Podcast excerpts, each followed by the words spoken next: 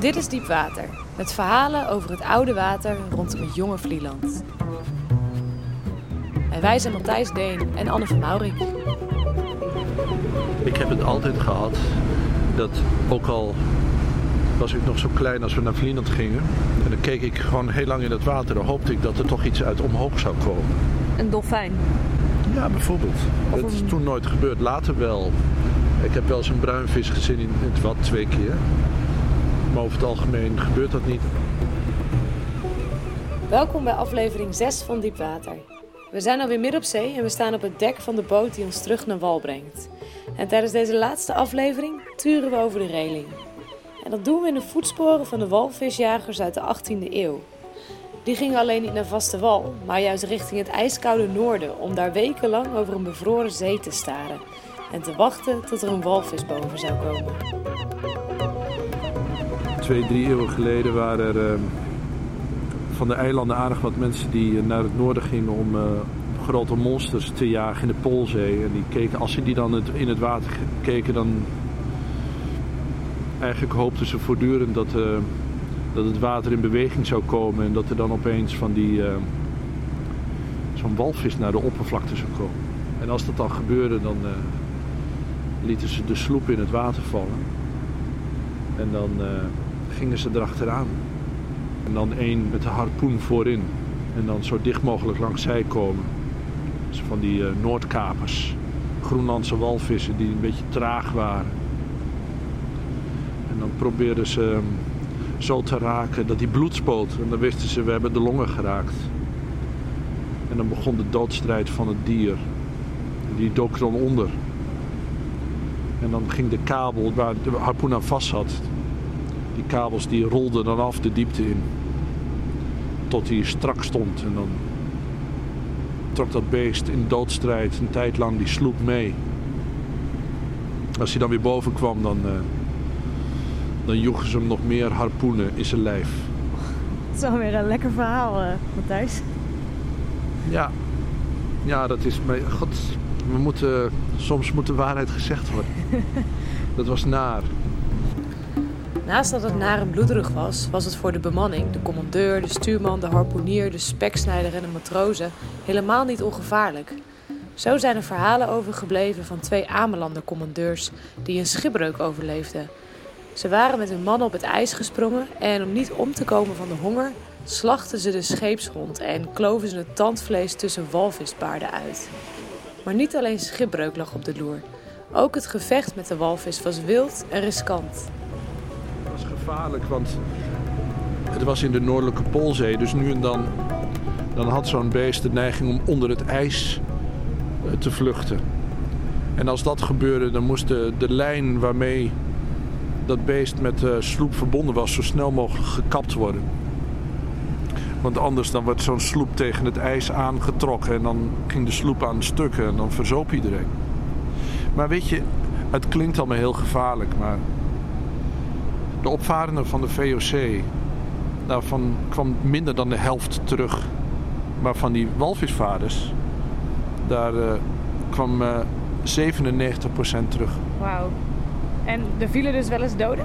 Er vielen wel eens doden, ik kan je wat dat betreft geruststellen. Gelukkig, nee. Maar dat kwam dan vooral als zo'n eh, walvis over onder het ijs eh, zwom? Ja, of er was gewoon een, eh, of er was ziekte aan boord, of er, was, er gebeurde een ongeluk aan boord, of er was zo'n een speksnijder. Die, want als, als zo'n monster uiteindelijk gedood was, dan werd hij naar het, het moederschip getrokken. En dan werd hij getakeld langs zij. En dan kwamen de speksnijders en die, die schilden zo'n het vet van zo'n groot beest af als, alsof ze een, Oh. een sinaasappel schilden. En dat vet dat werd dan aan boord getakeld en dat werd dan in grote vaten ge... Maar zo'n speksnijder die, die gleed wel eens uit. Die kwam dan tussen zo'n walvis en het, Ja. het dek terecht en die verzoop dan of die werd geplet. Ja. En zo iemand, die werd dan wel weer aan boord getakeld. En die, liet, die ging niet overboord. Nee? Nee.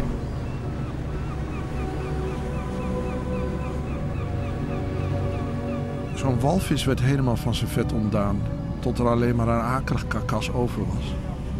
En als er echt geen vet meer uit eh, vanaf te halen werd, dan werd die, eh, losgelaten en die plonste dan in het water naast het schip. En dan kon je zien hoe die langzaam in de diepte verdween.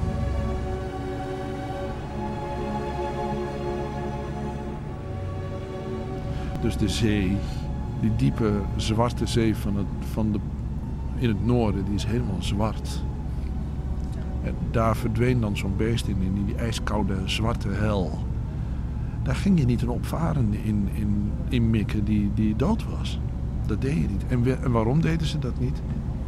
Omdat op die schepen, dat waren eigenlijk kleine dependances van het dorpen van de eilanden. Want zeker de officieren die daar aan boord waren, dus de, de, de commandeur en de stuurman en de speksnijders en de, eh, de timmerlieden. Dat waren allemaal mensen van het eigen eiland. Het waren mensen van het eigen dorp. Dat waren mensen van de, van de eigen familie, van de eigen kerk. Dat wil zeggen dat als jij als bezorgde eilandermoeder je kind meegaf, 12, 13 jaar of dan eh, kon je gerustgesteld zijn als hij met ter walvisvaart ging. Als hij naar de VOC ging, niemand wilde dat, want dan was de kans groter dan de helft dat hij niet terugkwam. En dan werd hij zonder pardon overboord gemikt in zo'n heet schip in de tropen. Ja, de Maar- temperaturen waren ook wel anders natuurlijk. Natuurlijk. eh, Om een lijk te kunnen bewaren. Ja, en een lijk bewaren. Kijk, als jij, als jij gewend bent, als je allemaal timmerlieden aan boord hebt die gewend zijn om spek zo in te blikken en eh, luchtdicht dat het goed blijft tot het na maanden weer thuis komt, dan kan je natuurlijk ook een lijk Ja. in een kist doen. Zodat, en dat luchtdicht afsluiten. Zodat je dat. en Je kan het gewoon in het ruim tussen al die, vet, eh, al die vaten met vet. Kan je dat vastsjorren tegen de gang van de zee en mee thuisvaren. Want je, je kon niet thuiskomen en zeggen: ja, we hebben, we hebben krelis achtergelaten in de, in de Poolzee. Nee. Er werd op je gelet. Ehm, je wist dat als je iemand meegaf met zo'n schip, dat hij in goede handen was. Want het was, waren gewoon de mensen van, de, van je kerk, van het dorp, van het eigen eiland die op je pasten. Ja, dode walvisvaders kwamen in dezelfde luchtdichte kisten terug als het walvisspek, om begraven te worden op een eigen eiland. En als je het avontuur overleefd had, dan kwam je in de herfst weer terug bij je vrouw. Maar dan moet je niet denken dat die twee elkaar bij wederzien hartstochtelijk om de nek vlogen om opnieuw de witte broodsweken te beleven. Nee, daarvoor was een beetje meer tijd nodig om weer langzaam aan elkaar te kunnen wennen. Kijk, je man was gewoon een half, half jaar weg als ik ter walvisvaart ging. VOC was het soms wel jaren weg. Maar voor een walvisvaart was hij in ieder geval een half jaar weg. En in die tijd ging het leven natuurlijk wel gewoon door. Dingen die, eh, die te maken hadden met het huis, met het geld, met het dorp, die hielden niet op. Die moesten waargenomen worden.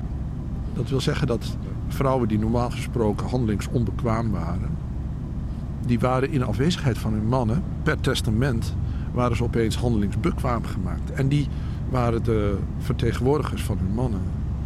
En ja, die waren dus eigenlijk de baas. Ja. Maar eigenlijk, als de mannen thuis kwamen, dan bleven ze dat nog steeds een beetje. Er zijn verhalen uit de tijd van de 18e eeuw van die walvisvaders. Mensen de eilanden bezoeken. Vaak waren dat dominees die geïnteresseerd waren in eh, hoe, hoe alles ging op die eilanden. Dat dan beschreven als ze thuis kwamen. Die zeiden van ja, die, die mannen hebben gewoon helemaal niks te zeggen als ze thuiskomen. En het is ook zo, dat die waren een half jaar weg. Dus die vrouwen die wisten misschien niet eens meer helemaal precies. Als dan zo'n kerel met zijn harpoen weer in het lage deurtje verscheen. Ze van wacht even met binnenkomen. Laat me even. God ja, zo zag je Wie is die eruit. vent? Ja. Elke keer als ze thuis kwamen, dan moesten ze eigenlijk weer elkaar opnieuw veroveren. Maar het is met, met, met zeelieden is het ook zo. Als ze thuiskomen, dan zijn ze nog met hun kop op zee. Dat is nog steeds zo. Dus dat moet even wennen na drie weken. En in die drie weken, ze moeten wel hun laarzen uitdoen en hun pantoffels aan. als Ja. ze binnen. Ja. En, en of de kachel aangaat. Ja, ze kunnen op hun schip kunnen ze een beetje de baas spelen. Maar thuis is het allemaal een beetje anders. Je bent een half jaar weg geweest. Ja. Ga je hier nou een beetje de baas uithangen? Of hoe zit dat? Ja? Dus al- als je nou gewoon doet wat ik zeg... En dan is er allemaal niks aan de hand. En ehm, al te opdringerige handen werden in ieder geval die eerste drie weken nog wel van de dijen afgeslagen. en dan, als zeg maar, het oude vertrouwde weer terug was. Dan volgde een aantal maanden waarin alles koek en ei was. Maar ja, op een gegeven moment komt dan het moment. Ja, dan, dan, dan gaan ze weer weg. Ja. En drie weken voordat een zeeman weg is, dan is hij in zijn hoofd al een beetje weg. Dus het is niet het afscheid nemen op de kade. Het afscheid nemen is eigenlijk alsof een oester zich langzaam sluit. Dat duurt even. Ja. Drie weken voordat ze weggingen, waren ze eigenlijk al met hun gedachten elders. En dat was het moment dat ook de Maxwell-verdrag weer ja, definitief bezegeld werd met het Nieuw Testament. Want als hij niet terugkwam, ja, dan moest toch alles geregeld zijn.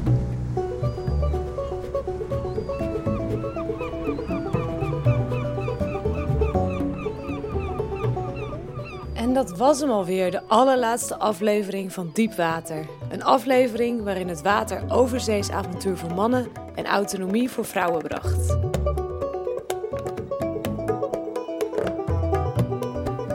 Het is dus tijd om geheel in zeemanstijl vaarwel te zeggen.